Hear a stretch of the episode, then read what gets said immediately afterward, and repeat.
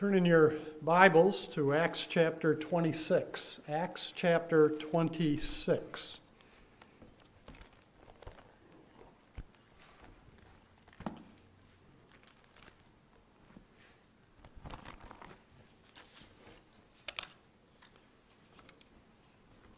Before we give a background to our text and go over our text, let's bow in prayer once again and ask God to help us.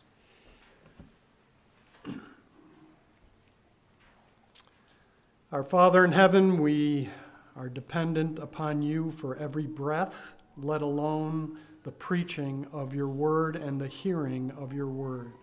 And so, our Father, we pray for your mercy. We pray that you would help and give us the ability to uh, speak your word and to hear your word without distraction. Pray that you might uh, help us to be alert and pray that you would be honored by all that's said and that as a result of what we hear that we would be light shining in a dark place. Please hear us. We ask in jesus name. Amen. Our text will be acts 26 17 and 18 uh, the background to our text is that paul is the Apostle Paul is imprisoned in Caesarea, which is sort of in northern Israel near the coast, and he has appealed to Caesar, and he is there in prison waiting for his transport to Rome, where he will stand before Caesar. Then King Agrippa, this is King Agrippa II, uh, who was Roman king of regions in and near northern Israel. Uh, he stops in Caesarea and agrees to hear the Apostle Paul speak. And Paul explains to Agrippa why he's in prison, and he tells them of the Jews' false accusations against him, and that their real gripe is that Paul is proclaiming Christ and the resurrection and the true hope of Israel, which they can't stomach. And so at least these, these Jews. And then Paul goes on to describe his conversion. And he recounts Jesus' appearance to him on the road to Damascus, where he was off ready to arrest Christians, of all things, and to take them back for punishment, and, and in some cases, death. And he details Jesus' instructions to him to minister his word upon his conversion. So let's read Acts chapter 26. And we'll, let's start in verse 14. So Jesus appears to him and Paul and the, those that were with him in verse 14 and when he had fallen and when we had fallen all to the ground i heard a voice saying to me in the hebrew dialect saul saul why are you persecuting me he was persecuting jesus' people but in so doing was persecuting christ. It is hard for you to kick against the goads.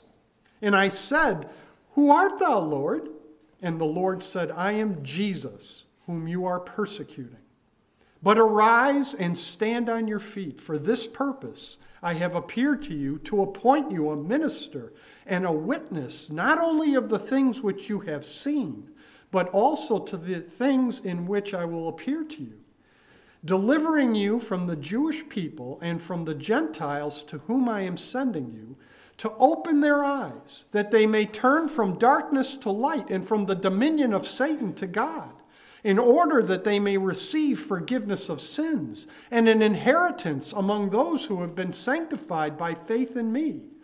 Consequently, King Agrippa, I did not prove disobedient to the heavenly vision, but kept declaring both to those of Damascus first and also at Jerusalem, and then throughout all the region of Judea and to the Gentiles that they should repent and turn to God, performing deeds appropriate to repentance.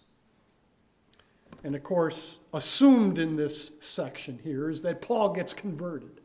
and he submits to Jesus Christ and is ready now to follow his instructions, which he has done, uh, and ends up in prison here in Caesarea.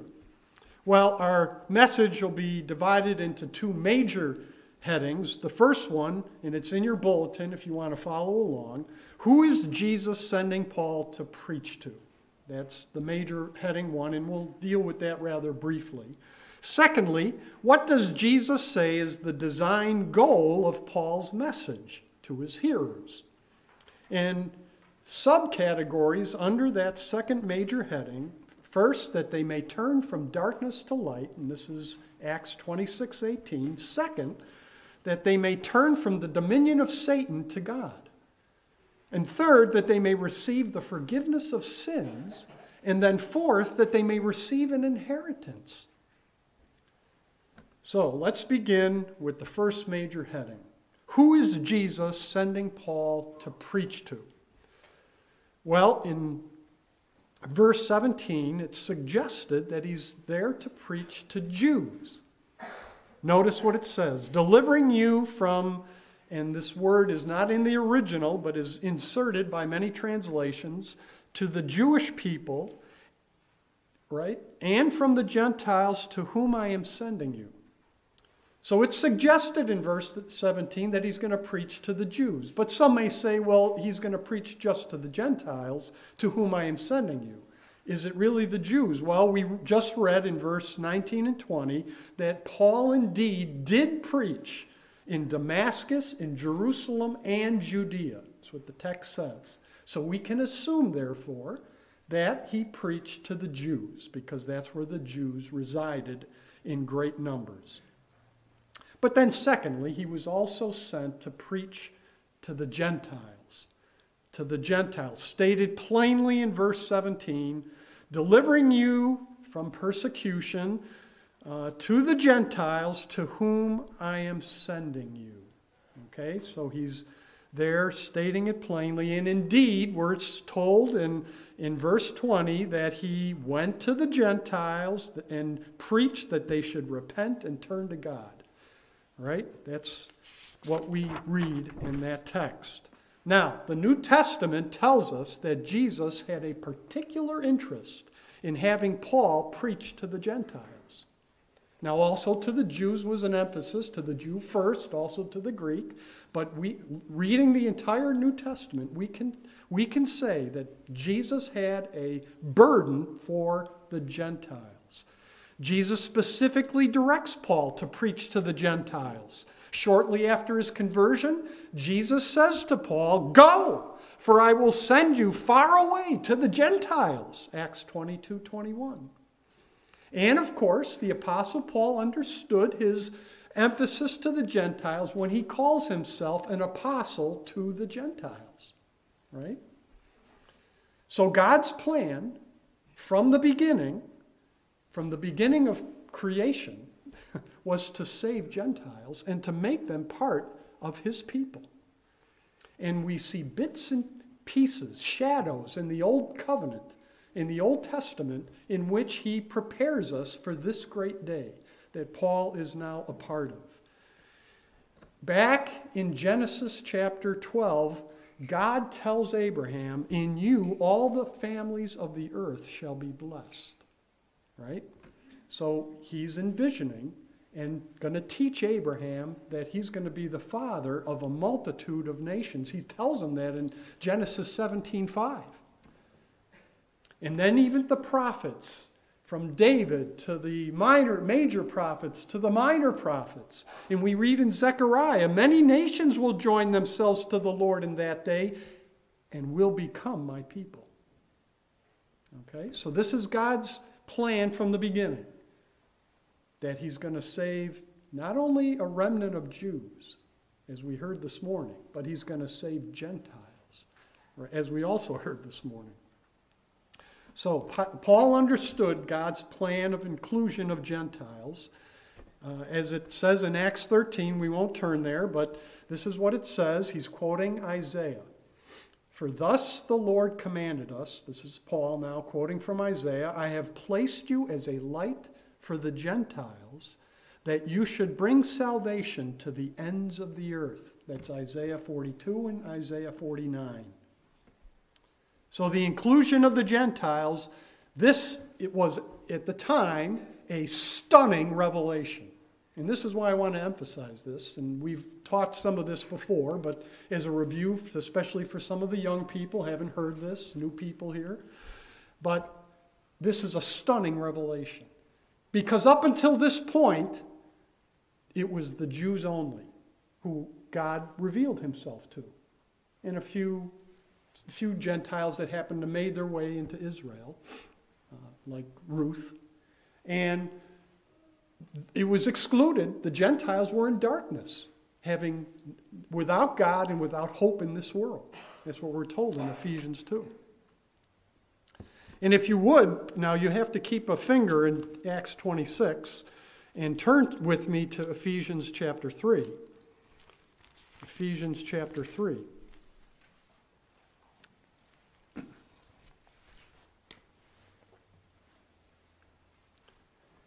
We're told in Ephesians 3 that this, to the Gentiles, that this is the mystery of Christ, one of the great mysteries of Christ.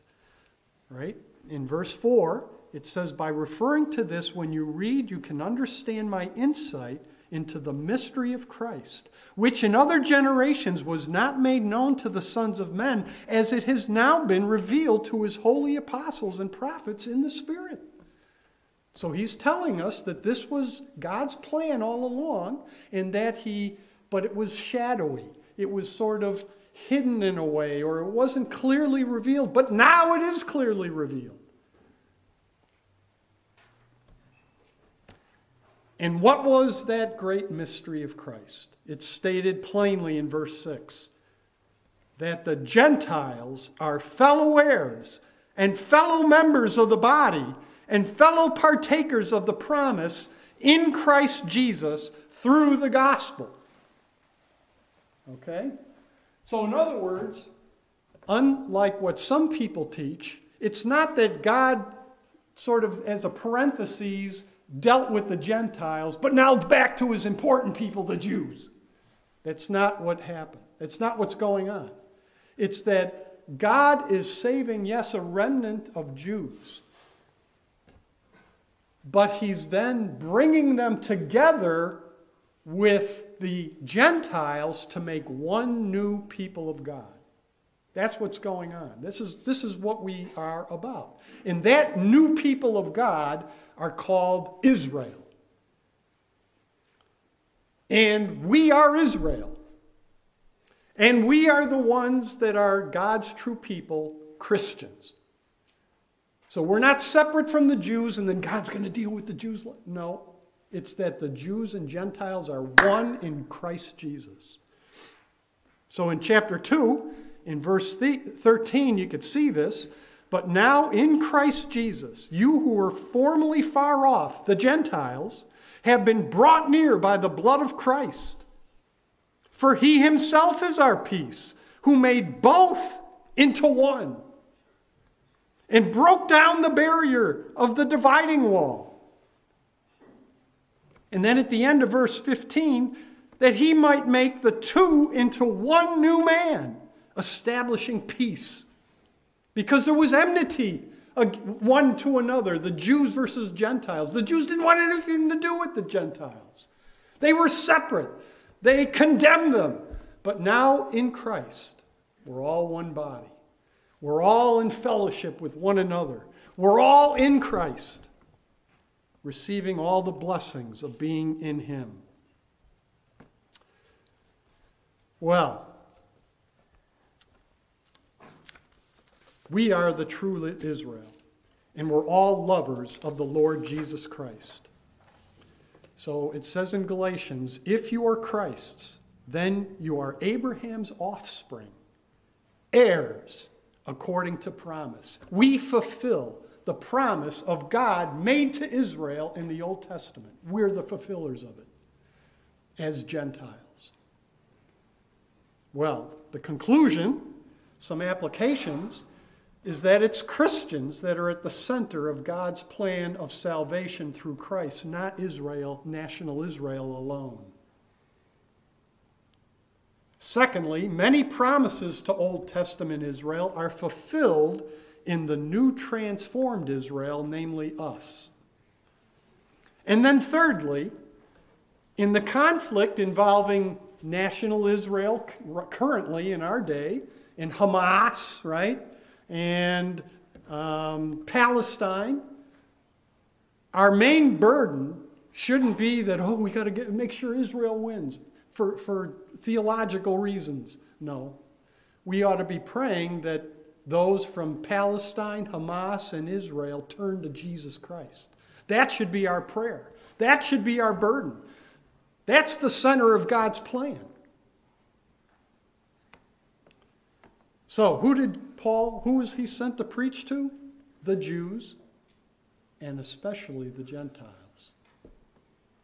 Now, that brings us to our second major point of the message, and that is what did Jesus say is the design goal of Paul's message as he preaches to Jews and Gentiles, to his hearers?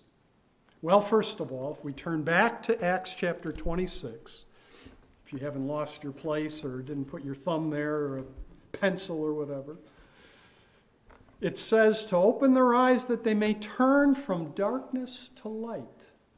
That they may turn from darkness to light. Now, this darkness and light, I would submit, are spiritual. It's spiritual darkness and spiritual light. And we're going to start with light so that darkness will become plainer, as, as you'll see, hopefully. Now, what, what do we mean by spiritual light? Well, I have just my definition, and, and others may be better. Mine is rather broad and includes maybe some subpoints under what light is. But spiritual light, basically, simply, is the realm of the triune God and his word of truth. That's what light is. And everything associated with the triune God and his word is light. And I believe the scriptures support that position.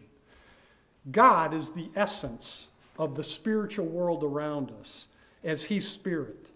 Now, this is a real important question because this is what this is what our eyes are open to is that there is a spiritual world around us, but we can't see it. Right? So we have to ask the question how do we know there's a spiritual world around us? This spiritual realm that is called light? Well, that, that's a great question. And the answer to the question is that there's two main, at least two. I mean, there's many, but I'm going to emphasize two reasons why we believe there's a spiritual world around us, and one of them is the creation. And I've mentioned this before, and I mention it wherever I go in our day because right now people are ignorant that God made them and that God made this world. And so wherever I preach, I'm going to preach on this. I don't care how many people accuse me that I'm repetitive. That's all right. Let me let them accuse me I'm repetitive. That's fine. I'm going to preach that God made the world and that there's a God that we're accountable to. And I was just thinking about this the other day. There's so many things you could think about, but just think of the human eyeball, right? So I'm thinking of the human eye. It's so intensely complex, brilliantly designed, the eyeball. And it's connected to the brain, right? And there's brain waves going from the eyeball to the, to the brain. So you need both of them in place all at, all at once. You can't have an eyeball without the brain, it's not going to work. So you need the brain, and the brain is intensely complex, right? So you need, and then you need the brain waves to connect to the eyeball. It all has to be there in place. You can't get the eyeball and then wait a few million years for the brain to develop. It, it doesn't work. Science is utterly clueless in this regard. And, and it's not science per se, it's just guesswork. It's, it's uh, suggestions about what could have happened that we wait around for a few million years for the human body to develop. Well, you can't wait around a few million years and wait for the brain to de- develop before after the eyeball's created. No, you need it all at once. And what's the answer? Where do we find some place where all at once it happened? God's word, right? It's in God's word. God said, Let there be light. There was light. God said, Let us make man in our image. He made man in his image. One, one instant. And then he makes Eve. Takes Adam's rib.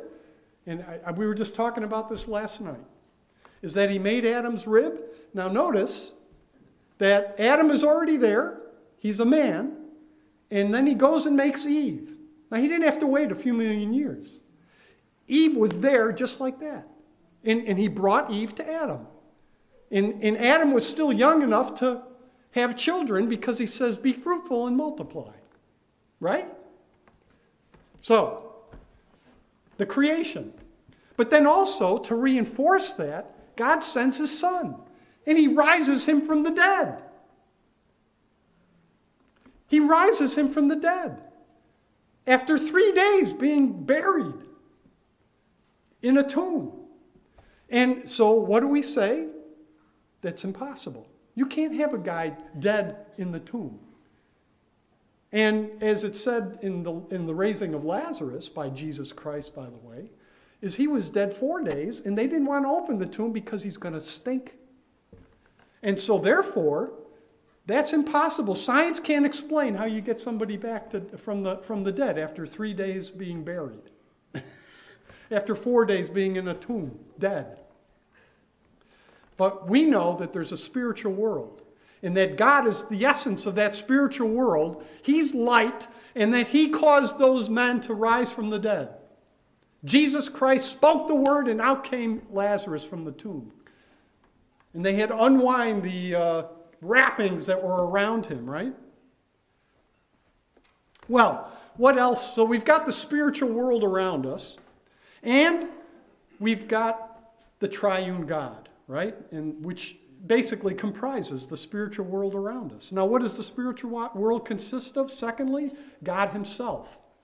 As we've heard already, and our hymn was based on this particular verse God is light, and in Him is no darkness at all right? We're told that God dwells in inapproachable light. 1 Timothy 6:16. and then secondly, God the Son, Jesus Christ. In him, John 1 4 says, was the life, and the life was the light of men. Now, notice the connection between life and light. Wherever we find spiritual light, we're going to find life. Life is at the center of light, and they are intimately connected. Life and light. Where there's light, there's life. And in union with Christ, if we are joined to Him, we are in the light. And the light is in us. You see how that works? Jesus said, I am the light of the world. Right? That's Jesus Christ. And what about the Spirit? Well, the, as far as I know, I maybe I missed a text or something, but I don't I didn't find a text where the Spirit is actually called light himself. But he's the Spirit of God and the Spirit of Christ. And you can't separate the, the person from the Spirit. So if the person is light, certainly the Spirit is light. And we know God sends the Spirit to open blind eyes. In our text, it says to open their eyes so that they may see, so that they may turn from darkness to light. So the eyes are opened by the Holy Spirit. It's the Spirit. We're born of the Spirit. This is what it means in part to be born again. That we might see the spiritual world around us and actually believe it's there and live for it. The evidence is overwhelming, but you know the heart of men like us. We stiff arm it and we don't want to believe it. And we've got to, and I'll get into that later, but that's the nature of men.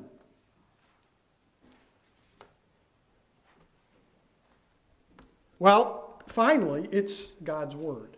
What else does light consist of? God's Word. The Word of truth. It's not surprising since God is light. Since Christ is light, and, and since Christ is called the Word, Right? He's called the Word of God in Revelation, John 1. And it says, Your word is a light to my pathway. Chris had quoted it earlier. My, your word is a light to my pathway and a lamp to my feet. It's not a surprise that if God is light, his word that he speaks is light.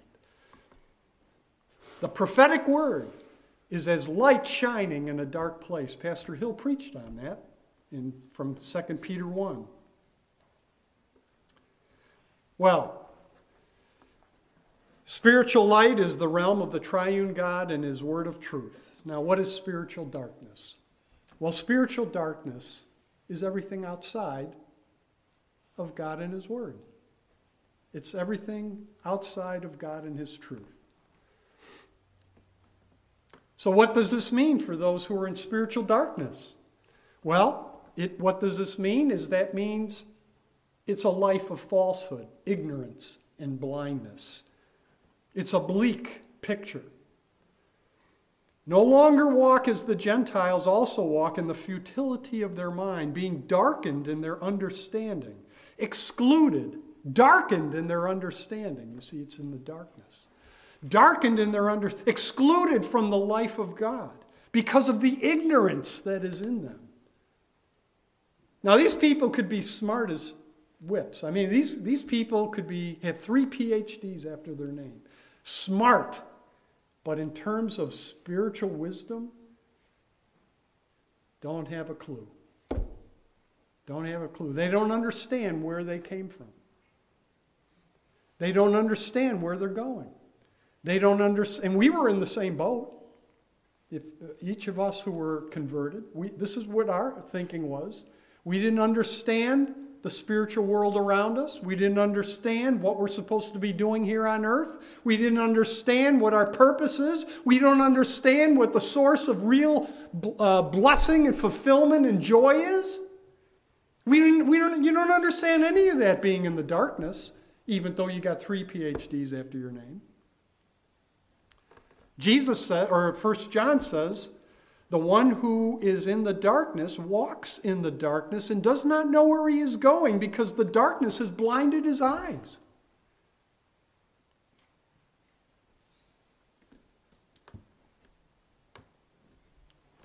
So, what does this mean for those in darkness? Not only a life of falsehood, ignorance, and blindness, but a life of ungodly living. And it makes perfect sense if you are living in the darkness, it won't be long. Away from God, it won't be long before there's sin.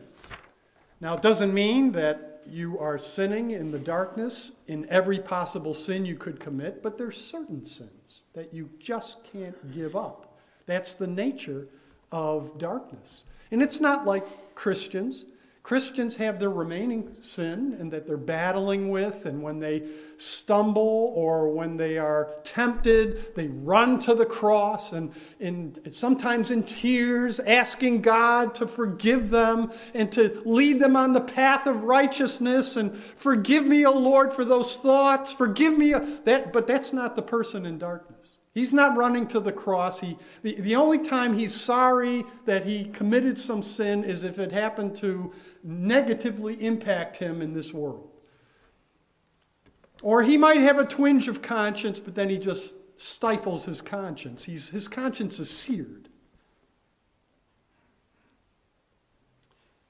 So they're not subject to the law of God, and neither indeed can they be. Romans 8 7. Do not participate in the unfruitful deeds of darkness, we're commanded. So this is a command to Christians. Everyone who hates the light does not come to the light, lest his deeds should be exposed. Ah, there's the key that Jesus hit it right on the head.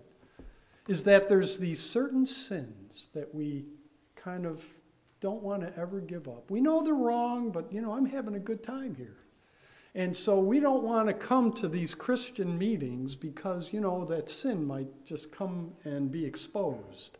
And so I don't want to I don't want to deal with them. I don't like Christians. I don't want to be near Christians, and that's why some people hate Christians and want to kill them. Is because their conscience bothers them. God's put the law of God on everyone's heart in the general sense. And so everyone has a, until they completely sear their conscience, everyone has a, is conscientious that they're doing what's wrong when they disobey God.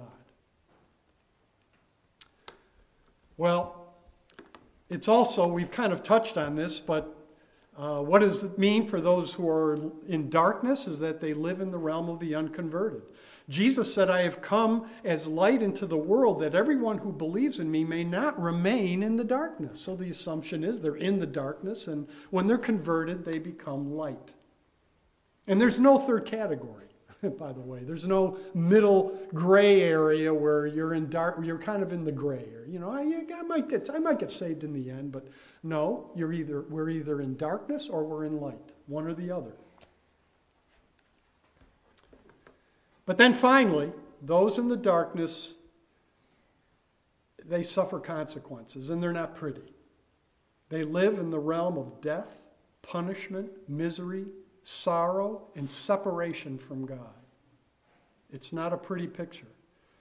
The, the pleasure of sin for a season, it is for a season. Uh, I'm not, we're not trying to deny here that sin doesn't have its positive things in terms of temporary pleasure. But boy, is there pain at the end of it, both in this world and in the next. Many are the sorrows of the wicked. And in the life to come, as we read in Matthew 25, where Jesus is on his throne and, and the whole thing about his second coming, cast out the worthless slave into outer darkness. In that place there shall be weeping and gnashing of teeth. This is the end of those who are in darkness. The weeping and gnashing of teeth, and that darkness carries with it to the next life. They never get out of darkness. It's a horrible thing. And when they get to that darkness, there's fire. Well, how could there be fire, darkness with fire around? Well, I don't know, but this is what God's word teaches. What, yeah, we don't want to argue with that. In other what all we know is there's deep misery. death, punishment, misery, and sorrow. The consequences of sin are great. Thank God we have escaped the grips of sin. In any case, from a positive standpoint now, what does it mean for someone who turns from darkness to light? What does it mean? Well, we become sons of light. This is interesting. While you have the light, believe in the light in order that you may become sons of light. John 12, 36. God saves us and brings light into us. God, who said, Light shall shine out of darkness, is the one who is shone in our hearts to give the light of the knowledge of the glory of God in the face of Christ. He shines light into us. And we're brought in union with Christ. Light in us, us in light, and so we become sons of light. Jesus said, I am the light of the world. He who believes in me shall not walk in darkness, but have the light of life. And again, the connection between light and life. You were formerly in darkness, but now you are light in the Lord. Ephesians 5 8. And of course, the fruit of light is what? goodness, righteousness, and truth. Ephesians 5 9. Jesus said, You are the light of the world. That's what he told his followers, right? You are the light of the world. Us in light, light in us. We are the light. Of, we're not the source of the light, but we are in Christ, and he is light. So we become, as it were, lights, mini lights, right? Let your light shine before men that they may see your good works and glorify your Father who is in heaven. And that's a great application. Is that okay? We're light, so now what? Do we just shine in our bedroom and just let it, in, or in a monastery? No. No, we're to be among men. Not to be intimately, you know, uh, bound with them, but we are to be amongst them that we might shine light on them and that God may move and open their eyes that they may turn from darkness to light. That's the goal. Well, back to Acts 26 18, uh, let's look at again the second point. What Jesus said is the design goal of Paul's message to turn, first of all, from darkness to light, and second of all, that they may turn from the dominion of Satan to God. That they may turn from the dominion of Satan to God. Now, the word from, for dominion uh, in some translation is power or ruling power, authority over. This is what the Greek word means. And it basically means that Satan's in control of us. He has power over us, he has authority, dominion over us. In other words, we're slaves of Satan. That we may escape from the snare of the devil, having been held captive by him to do his will. 2 Timothy 2:26. Now, on the other hand, Christians are said to be slaves of God. Now, we are slaves, therefore, of one or two people. And this follows with the idea of light and darkness. So you can see that we're either light or darkness, and if we're in darkness, then we're slaves of Satan. It's kind of an explanation for why we do what we do in the darkness, because Satan's there. Now, Satan can tempt us as well, but he doesn't have dominion over us. But he has dominion over those who are in the darkness. And so, therefore, they do his bidding.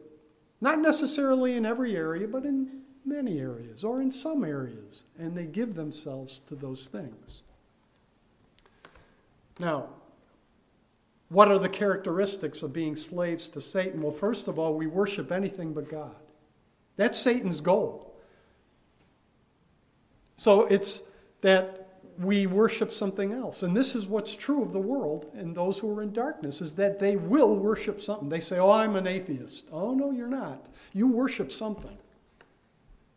And in our day, people give themselves to certain causes, and it becomes their God. It's kind of like no cows. This is a big thing nowadays is we got to save the planet from, you know, this planet's going to be destroyed and we're all going to die because of global warming. This is what we're told. And they say one of the reasons is there's too much methane in the atmosphere, so we got to get rid of the cows. I, I kid you not. This is this, there are groups that are that are uh, pushing this whole idea of get rid of the cows. You can't have cows. Too much gas in the air. it's absurd. But they, but they give their lives to this stuff because they're not worshiping God. They're worshiping the, this world. And it's all about this world and their lives and their purpose and their and this is their purpose in life. If they've they've rejected purpose of serving God, and so now they got to serve themselves or serve the world, serve serve other whatever they're doing, they're not serving God. So they push no cows. But what are the characteristics of being slaves to Satan? Well, just like in the darkness, practice certain sins. The one who practices sin is of the devil. That's what it says, 1 John 3 8. By this, the children of God and the children of the devil are obvious. Anyone who does not practice righteousness is not of God, nor the one who does not love his brother. 1 John 3:10. What are the characteristics of being slaves to Satan? We oppose the truth of God's word at certain points. We practice certain sins there, we're wedded to those sins that we can't get, we can't ever get rid of, and we're not seeking to get rid of, by the way. And again, that's we. I don't want to discourage anyone. You know, we we battle with sin as as Christians, but we are pressing on to righteousness. And though, and there's always those sins that nag us, but we got to keep fighting. We can't put down the sword. We can't get discouraged and say, What's the use? We have to keep fighting and keep going to the cross and keep seeking forgiveness and seek the power of the Holy Spirit that we might overcome these things. But not the person in darkness, not the person who's slave to Satan. He's, there's certain sins he's not going to let go. He doesn't care what anybody says. So we're opposed also those who are slaves to, to God's word. Jesus said to the, to the Pharisees, You are of your father the devil. He does not stand in the truth because there's no truth in him. But because I speak the truth, you do not believe me. That's why they hated him. They were of their father, the devil, even though they said they were of God. So there's a lot of people that say they're Christians. There's a lot of people that, you know, we were talking about the Crusades, you know, and people use that against joining Protestantism. That Roman Catholics will bring that up. But what about the Crusades? Well, there's a lot of people that say they're Christians but do things for the world. They're more interested in politics than they are the Lord Jesus Christ. But in any case, what are the characteristics of being slaves to God? We have given our lives to serve God in Christ. So this is on the other hand. We, we know what it's like to be slaves of Satan, but what about slaves to God? Well, we are given, giving our lives to serve God in Christ. Be obedient to those who are your masters with fear and trembling. So he tells servants, be obedient to your masters with fear and trembling in the sincerity of your heart as to Christ. Not by way of eye service as men pleasers, but as slaves of Christ, doing the will of God from the heart. Christ and his things, his church are now top priority. We're slaves of Christ. That's what we're told in Ephesians 6. We're slaves of Christ. Christ and his church are top priority. Now, what does it mean, priority? Well, it's kind of like eating, right? We take it for granted. Oh, yeah, I got to eat my breakfast, my dinner. Some people eat two meals, some people eat three. Whatever you are doing, you're going to eat. You're going to eat, unless you're purposefully setting the day aside for fasting and prayer or something. You're going to eat. And it's top priority to eat. So if somebody came up to you and say, well, why don't you just skip to uh, eating today? You know, just skip it, you know. Maybe a couple days, you know, just don't eat. And they're not talking about fasting and prayer. They're just saying, why don't you just stop eating? You go, no, I've got to eat. That's a top priority for me. We, we, it's, and this is what is meant by Christ being a top priority. We need to meet with Him on a daily basis. We need to have communion with Him. It's got to be a top priority. If it's not, we're going to die spiritually. It's our lifeline to heaven.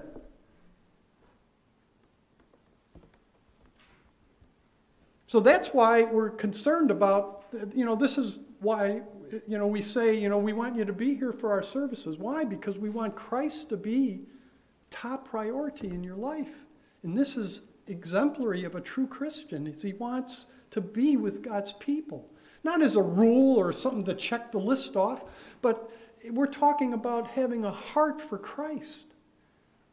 We're talking about having a heart for God's people, for God's word. For, and, and anyway, I, I understand it's hard, especially in the lunch post lunch er, era. You know, it's uh, it can be tough. I've been, you know, I've, I struggle myself. That's why I'm drinking coffee nowadays. I never used to drink coffee all my life. I'm drinking coffee now. Well, anyway, um, Christ and His things are our priority. Now, what are characteristics of being slaves to God? God in Christ, our Master, is our Master, and we obey Him. Having been freed from sin and enslaved to God, you derive your benefit, resulting in sanctification and the outcome eternal life. Romans 6:22. And then that's in this whole area of no longer being slaves of sin, but now being slaves of God and we obey God. Thirdly, that we abide in God's word. If you abide in my word, then you are truly disciples of mine. He who is of God hears the word of God. Now, some uh, an application in this area. Some people might say, There's no way I'm going to follow Christ because I don't want to be a slave of anybody. Well, it's too late. You're already a slave of Satan. right? You're, it's, it's too late. You're already a slave. You cannot be a slave. You will be either a slave of Satan or a slave of God. You're going to be either in darkness or light. There's no in between. But being a slave of Christ, now, this is a most delightful experience. He cares for us. His yoke is easy and his burden is light. It's a joy to be a slave of Christ. It's not that we're, okay, I'll obey you, and then we've, we've got whips on our backs. No, that's not the picture. It's that we love the things of God and we love to obey Him because He's given us His Spirit that gives us the desire to do those things. And so we look to God wanting to please Him. That's the heart of a true Christian that God puts in each one of us. And yes, there's remaining sin that it goes up and down sometimes, but this is the basic tenor of who we are. He loves us, He guides us, He cares for us, He bears our burdens daily, He comforts us, He protects us. This is what it means to be a slave of God. He treats us well. And His view of us, we are the majestic ones in whom is all my delight. That's what God says in Psalm 16:3. Isn't that a blessed thing? Well, back to Acts 26:18.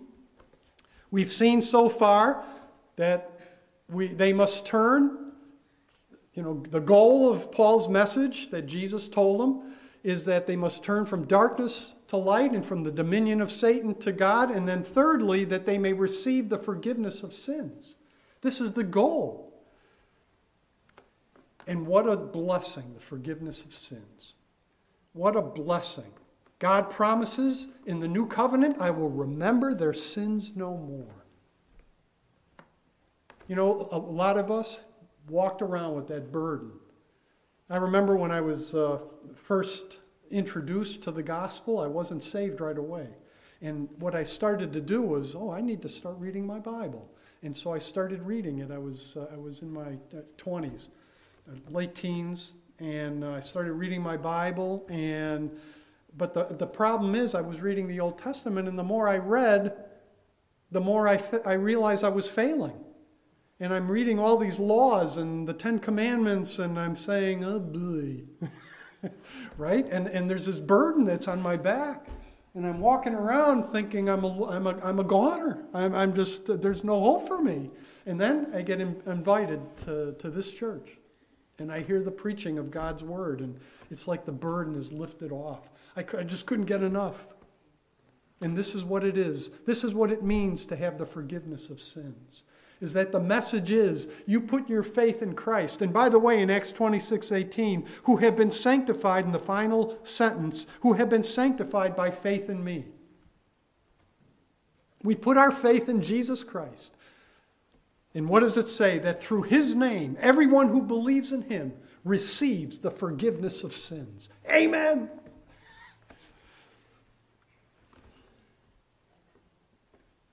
Now that brings us to the fourth point.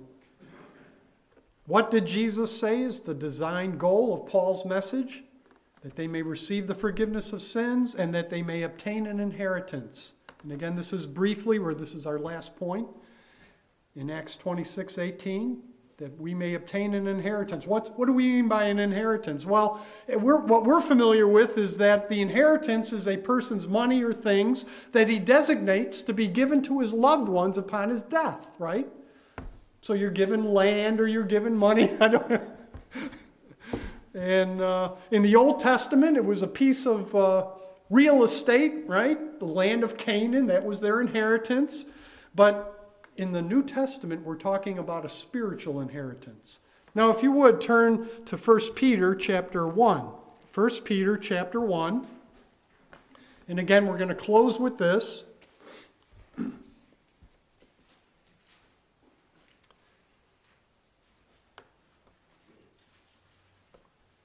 In the New Testament, the inheritance is spiritual in nature. Now, I'm not going to read it for the sake of time, but I'll just refer to uh, different verses. So, in verse 4, it tells us that this inheritance of ours that we're waiting for is eternal. Look at verse 4. To obtain an inheritance which is imperishable and undefiled and will not fade away. It never goes away, we never lose it. We always have this inheritance and we'll be enjoying it for eternity. It's called an eternal inheritance in Hebrews 9:15. Secondly, it's in heaven. Look at verse 4b. To obtain an inheritance, imperishable, undefiled, will not fade away, reserved in heaven for you. So our inheritance is not that the uh, name it and, or claim it or you know the health and wealth gospel that oh boy you believe in christ and you're going to be rich in this world. No that's not our goal. That's not our goal. Uh, leave the money right? We okay if i don't get my part of the inheritance that's fine. That's fine. That was that's always been my i was told once I, there was a relative that died and somebody said well you can't you're not going to get any unless you don't give it to the church I don't want any money given to the church. I said, That's fine. That's fine. Don't give me the inheritance. I don't, I don't want it. Because we're, we're gonna, we have to tithe everything that comes in our house. And I'm going to tithe this stuff. In the end, they gave it to us. But that's fine. If they didn't, I'd be fine. It's a heavenly inheritance. That's where our hope is. That's where our heart is. It's in heaven. It's an inheritance in the kingdom of God and Christ, we're told in Ephesians 5 5. And his kingdom is not of this world. It's not an earthly kingdom that we're waiting for. We're not waiting for something to develop down in uh, Jerusalem, in this world. That's not what we're waiting for. We're waiting for an eternal inheritance. It's the chief hope that's guaranteed to, tr- to true Christians a living hope, as it says in verse 3. Who, in the middle of the verse, who according to his great mercy has caused us to be born again to a living hope. To a living hope. Notice that it's only those who are born again who qualify, who can see the light, who have their eyes open, who turn from darkness to light and from the dominion of Satan to God and who have been sanctified by faith in me. It's true believers in the Lord Jesus Christ, kept by the power of God through faith, verse 5, who are protected by the power of God through faith. They have their faith on the Lord Jesus Christ. It's not in themselves. If our faith was in ourselves and our progress and our holiness, we'd be all sunk. We'd be in great despair. But thank God, we, our hope is in Jesus Christ, our righteousness, the one who has perfectly obeyed the law. So now we get his righteousness on us, and that's how come we're accepted. And the basis of all this in, in eternal inheritance is that it's the work of Jesus Christ and his resurrection. Look at what it says in verse 3 born again to the to a living hope through the resurrection of Jesus Christ from the dead. There's no salvation or inheritance apart from the work of Christ. Now, just a couple applications, some of them are repetitive. Our hope and inheritance, not of this world. This world is passing away and also its lust. Secondly, our hope and inheritance is not in earthly Jerusalem, as I just said. We are seeking the city which has foundations, whose architect and builder is God. Obtaining this inheritance is God's doing. We have an, in, in Ephesians 1, it says this We have obtained an inheritance, having been predestined according to purpose. You see, God planned it for us. We've got reserved mansions in heaven. Not literal mansions, but He's got a place for us in heaven. It's reserved for, it's got our name on there. Those who have been called, may receive the promise of the eternal inheritance hebrews 9.15 in other words god gets all the glory for this. We get an inheritance. We receive the forgiveness of sins. We turn from darkness to light. We turn from the dominion of satan to god. God gets the glory. It's all him. He's the one that moved he's the one that sent his spirit to open our eyes that we may see these things. He gets the glory. This is the ultimate blessing that we may receive the eternal inheritance. God is there, Christ is there, our, our fellow brethren are there in perfection. There won't be any bickering. There won't be any, not that there's bickering here, I'm, not, a little bit, you know, but not, I'm not saying that. I'm just saying that there's going to be no sin in heaven. And there's the, the inheritance is a perfect one. And it's far more glorious than the most wonderful thing that you've ever seen in this world. It'll far surpass anything. And we're pressing on to that goal. Let's pray. Heavenly Father, we do thank you for your word, and we do pray that it might do a work in us, that we might grow in the grace and knowledge of Jesus Christ. Pray that we might become brighter lights in this world. Pray that we might have a burden for those who are in the darkness. Pray that we might see them as being slaves of Satan as we once were. And that as you have delivered us, which to many seemed an impossibility, so we would continue to pray and witness to those who don't know the Lord, who are in that darkness and slaves of Satan, that they may receive the forgiveness of sins and an inheritance among those who have been sanctified by faith in Him. We pray all this in Jesus' name. Amen.